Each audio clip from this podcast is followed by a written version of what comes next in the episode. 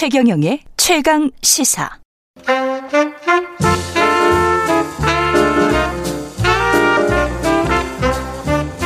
세상의 모든 뉴스를 탐구합니다. 김준일의 뉴스 탐구 생활. 네, 화제가 되는 이슈를 깊이 있게 파헤쳐보는 뉴스 탐구 생활. 세상 모든 것이 궁금한 남자. 네.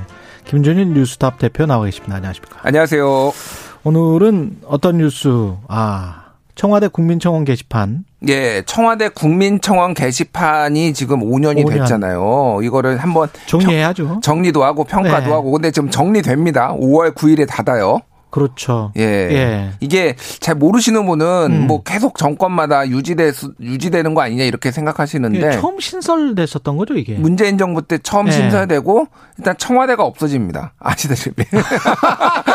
그래서 아니, 없어지는 건 아니지. 개방이 되죠. 아니, 그러니까 제가 개- 말하는 그렇죠. 예, 예. 개방이 되는 거죠. 그냥 공원으로서 이제 개방이 되는 거고 예, 좋게 이야기해 주세요. 그, 저기, 저, 국민 속으로. People's House가 되잖아요. 이제 People's House. 그러면 이름을 바꾸든지 뭐 이제 아니, 이렇게. 집무실을 People's House라고 그랬던 거 아니에요? 아니 그러니까 어쨌든 청와대 국민청원 게시판이 네. 이름도 바뀌어야 되고 뭔가 그러니까 뒤에 얘기를 할 텐데 People's House는 사실은 조금 좀 어감이 좀 그래요. PH, PH 게시판 뭐 이렇게 해볼까요?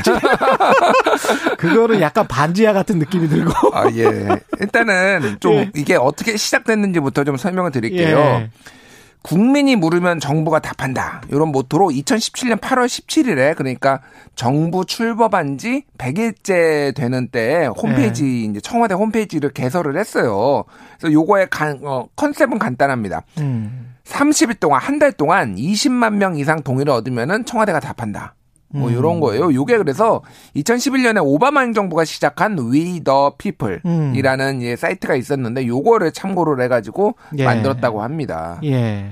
그래서 어저 어저께도 심지어 그 윤석열 당선인의 부산 저축은행 부실 수사 의혹이 요거가 지금 54만 명이 동의했거든요. 아, 그거 청원에 올라왔었어요? 예, 그래서 예. 어저께 청와대가 답변을 했습니다. 아, 그거 수사해라. 아니, 예, 예, 예, 예. 아, 부실 수사 청원이었고. 의혹에 대해서 어. 뭐, 뭐 특검 수사를 하든 뭐 이런 청원이 올라와서 어저께 네. 청와대가 답변을 했어요. 뭐라 그랬어요? 답변이 어렵다고요.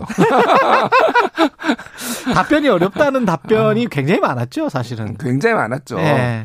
그러니까 왜냐하면은 그 내용들을 보면은 예를 들면 이런 겁니다. 시기별로 주요 국민청원 보시면은 음. 2017년 12월에는 가상화폐 규제 반대 기억하실지 모르겠는데 예. 가상화폐 규제를 그때 뭐 세금을 맞아요, 과세를 맞아요. 해내 한 해 만에 뭐 이제 실명제로 한 해 만에 이것도 이제 있었고 그리고 2019년 4월 뭐 이때부터 해가지고 자유한국당 해산이 올라옵니다. 이게 음. 183만 명이 청원을 했거든요. 예. 그거에 맞불로 더불어민주당 해산이 33만 명이 청원을 해가지고 어쨌든 숫자는 차이가 나지만 둘 다 이제 답변을 청와대가 해야 되는 거예요. 예. 그리고 조국 임명 찬, 찬성 예. 75만, 예. 조국 임용 반대 30만, 그리고 기밀노설 윤석열 처벌 48만, 조국 인권 침해 인권위 조사 22만 이런 식으로 뭐 문재인 대통령 탄핵도 146만 명 올라오고요. 예. 이때 2020년 2월인데 문 대통령 응원 150만 명 이런 식으로 답변을 할 수가 근본적으로 어려운 거예요. 왜냐하면 정치적 의사 표현을 한 거네.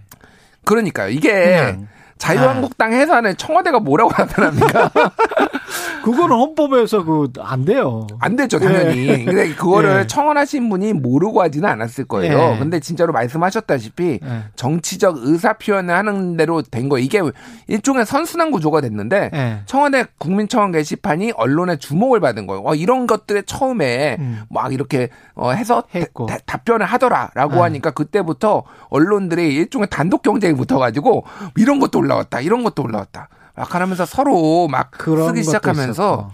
이게 그러니까 청와대가 답변할 수 없는 것들도 여기에 다 몰리기 시작했어요. 이게 지금 수십만 건 중에서 언론이 사실은 또 쓰고 싶은 것만 선택적으로 또 선택한 것도 있었던 것 같고. 아니 무슨 제가 뭐 특정 언론을 얘기를 안 하겠는데 무슨 열 청원이 열 건 이제 예. 온- 어, 이 올라온 지. 하루 이틀 됐는데 뭐 예. 이런 반대 여론이 나타났다 뭐 맞아요. 이렇게 쓰고 그런 건 좀 너무하다라는 예. 생각이 듭니다. 예. 한편으로 보면 고 김대중 대통령이 그런 이야기 했잖아요. 담벼락이라도 소리쳐라. 음. 그랬던 어떤 시기와 비교를 해보면 그냥 아무 말이나 최고 권력자 게시판에 쓸 수 있는 시대는 뭐, 물론 이제 좀 이것 때문에 소란스럽고 혼란스럽고 뭐 갈등을 너무 빚고 그런 측면도 또 있겠지만 그렇죠. 예. 예, 예. 저는 그런 부분에 있어서는 예. 분명히 긍정적이라고 보는데 예. 이게 아까 전에도 좀 말씀을 드렸지만 이제 의- 의미 있잖아요. 양이 있으면 의미. 그렇죠.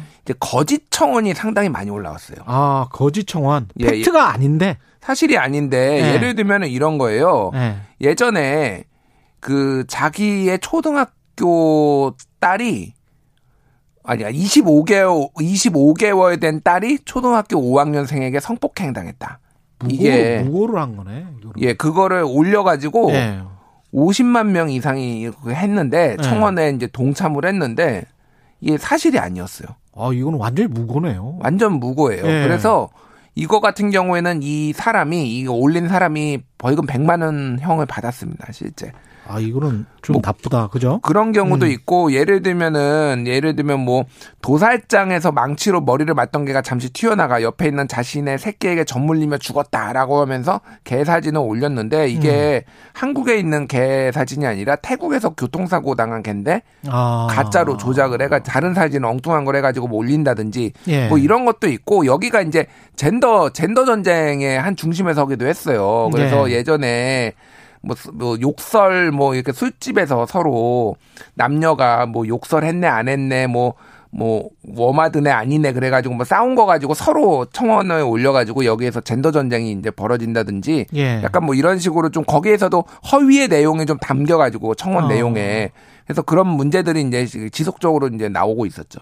가장 사람들이 호응을 하고 동의를 많이 받고 그런 청원들이랄지 뭐 이런 것들도 좀 정리를 해 주십시오. 일단 단일 이슈로는 예. 엠번방 사건입니다. 텔레그램 아, 엠번방. 사건이 이, 이거 관련해서 20만 명 이상이 동의한 게 9건이나 돼요. 그래서 예. 총 동의 건수로 합치면 769만 명. 769만 명? 예, 예. 그러니까 예를 들면은 어, 엠번방 사건 해결을 위해 국제공조 수사 청원, 뭐 이를테면은 엠번방 용의자들 포토라인에 세워주세요. 예. 엠번방 명단 공개하고 처벌해 주십시오. 뭐 이런 식으로 이런 예. 것들이 이제 다 합쳐가지고 그렇다라는 거예요. 예.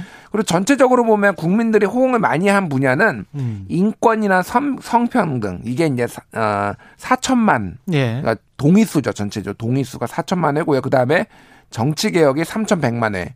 그리고 안전 환경 2,600만 회, 보건복지 2,200만 회 이런 식으로 육아교육, 음. 문화예술, 교통, 반려동물 이런 식으로 이제 나왔습니다. 이게 국민들이 말만 한 게 아니고 또 제도 개선으로까지 이어진 사례들도 꽤 있습니다. 이게 뭐 아까 전에 말씀드렸던 네, 엠번방. 사건 같은 경우에는 성폭력 처벌법 개정으로 이어져서 조주빈 등의 주범들한테 이제 그렇죠. 중형을 선고할 수 있었고요.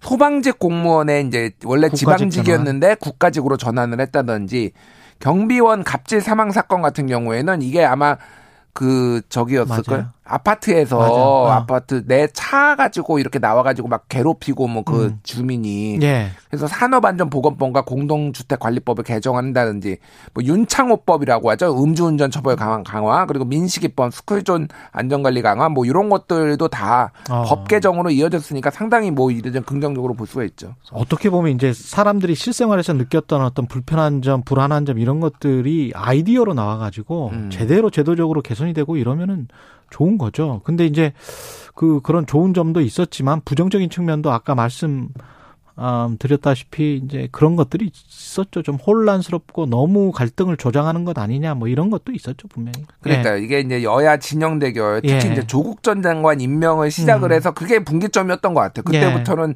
맞불 소위 말해서 이제 이쪽에서 뭘 하면은 예. 반대 진영에서 화력을 모아가지고 최소 20만 명은 넘기자라고 예. 해서 일단 만들어놔요. 뭐 반대를. 아, 그러면 여기에서 답변 받으면 이것도 답변 받아야 되잖아요. 예. 이런 식으로 요게 좀 이용이 됐다라는 게 있고 또 하나는 이제 어. 다른 사이트들이 죽어버렸어요. 다른 그러니까 뭐 사이트가 죽었다? 예를 들면은 뭐 그런 거죠. 이게 비슷한 성격의 게 있잖아요. 뭐 신문고도 있고 아, 국민신문고도 그랬었지, 있고 그랬었죠. 그러니까 뭐 죽었다라기보다는 네. 상대적으로 이쪽에 다 몰려버리니까 그게 음. 좀 취지가 좀 무색해졌다라는 거고 이게 이제 여기 이게 화- 이게 히트를 치니까 청와대 국민청원이 예. 국회도 국회청원을 만들었고요. 네. 그리고 KBS도 시청자 청원을 만들었네요. 아, 그 이후에 만든 거예요? 예, 뭐 몰랐네. 여러 기관에서 청원 게시판을 도입을 했다고 합니다. 제가 예. KBS 시청자 청원은 안 언제부터- 들어가 봐서 언제부터 됐는지는 저도 확인을 못 하겠습니다. 음. 예, 지금 잘 모르겠습니다. 그리고 중앙선관위 헌법재판소 법원 등도 청원 제도를 도입을 할 예정이다라고 예. 하니까 그 부분은 확실히 많이 좀 좋아진다라고 볼 수가 있겠죠. 뭐 국민들에게 잘 듣겠다. 이건 좋은 거 아닙니까? 예, 잘 듣겠다는 거는 그죠? 그렇죠. 그러니까 차기 정부에서도 이런 게시판은 유지가 되겠죠. 일단은 요 서비스 음. 청와대 국민청원이라는 요 서비스 같은 경우에는 아까 말한 대로 청와대가 없어지니까. 예. 그리고 이제 이게 예. 아, 이게 저는 굉장히 불만인데 정권이 바뀌면은 청와대 홈페이지가 개편이 되면서 옛날 자료들을 호- 청와대에서 아, 홈페이지에서. 찾을 수가 없어요. 우리 같은 기자들은 좀 많이 짜증나죠, 이게. 짜증나죠. 예. 예.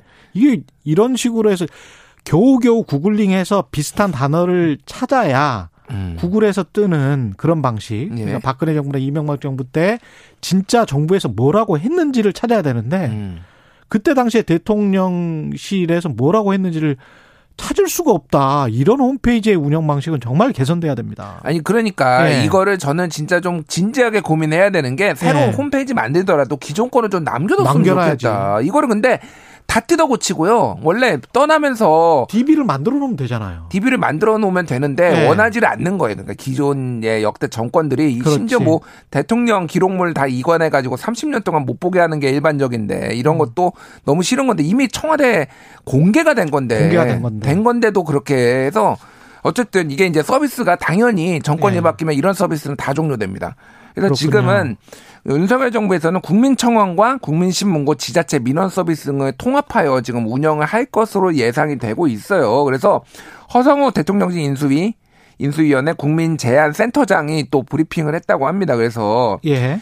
이게 이제 어디다 해야 되는지 문재인 정부가 이제 이런 게 잘한 거 있는데 너무 많았다라는 거예요. 청와대 국민청원 광화문 1번과 국민신문고 지자체도 다 민원이 이제 이- 뭐 접수하는 데가 있다 보니까 좀 혼란을 겪었다. 그래서 쉽 게 민원을 할 수 있는 단일 창구를 만들겠다라고 예. 이제 판단을 했다라는 거예요. 그래서 만들겠다는데 이게 언제 어 뭐 만들어질지는 아직 이제 모르는 거죠 지금. 예. 그리고 사이트 활성화라는 측면에서 봤을 때는 음. IP 주소랄지 뭐 이런 것들을 아까 DB 데이터베이스 문제도 그렇고 그대로 가져가서 음. 뭐 디자인을 바꾸는 거는 상관없겠죠. 근데 이제 그런 것들을 계속 쌓아 놓는 게 기록이 있는 나라로서 선진국들은 다 그렇거든요. 그러니까 그 IP 그 도메인만 이제 청와대로 그렇죠. 하지 않고요. 뭐 예. 이를테면은 문재인 정부 검색을 한글로 하면은 그럼요. 뭐 문재인 청와대가 나오면 그걸로 갈 수 있게만 이렇게 유지를 해주는 게 좀 필요하지 않나. 충분히 그렇게 할 수 있어요. 예, 예, 예. 국민들은 이 긍정적으로 평가를 하고 있습니까? 이게 이제 조사를 세 번을 했는데 2020년, 21년, 22년 청원제도에 대해서 어 굉장히 긍정적입니다. 음. 청원제도를 알고 있다는 78, 79, 80으로 점점 늘어났고요. 예. 효과적이다는 68, 66, 69 그래서 어. 이것도 상당히 높고요. 예. 그리고 참여 경험, 청원이나 동일한 게 61, 63, 68 그래서 68%면요. 예. 전 국민의 3분의 2가 이거를 그렇지. 경험을 했다는 거예요. 예. 그럼 상당히 이거는 효과적이고 예. 성공했다. 성공한 서비스다. 이렇게 볼 수가 있는 거죠.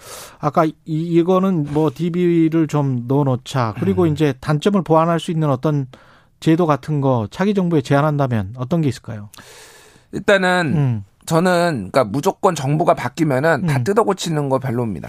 잘한 거는 저는 이거 잘했다라고 보거든요. 예. 그러면 이거 거의 그대로 그냥 가져가서 한번 해보는 건 어떤가. 예. 뭔가 차별화를 하려고 하면은 더 맞아요. 안 좋은 게 나와요. 어떨 때는. 그렇습니다. 예, 이거는 예. 이렇게 호평을 받았으면은 이 정도는 보완만 단점만 보완해 가지고 음. 팩트 체크 기능 기능이라든지 이런 것들 좀 강화를 하고 예. 그러면서 그대로 가져가면 어떨까 그런 생각이 듭니다. 그러니까 반대를 할 때하고 직접 집행을 할 때하고 좀 상황이 바뀌는데 아까 재건축 같은 경우도 일기 신도시든 뭐 재건축이든 순차적으로 하겠다라고 이제 인수위가 이야기를 하잖아요.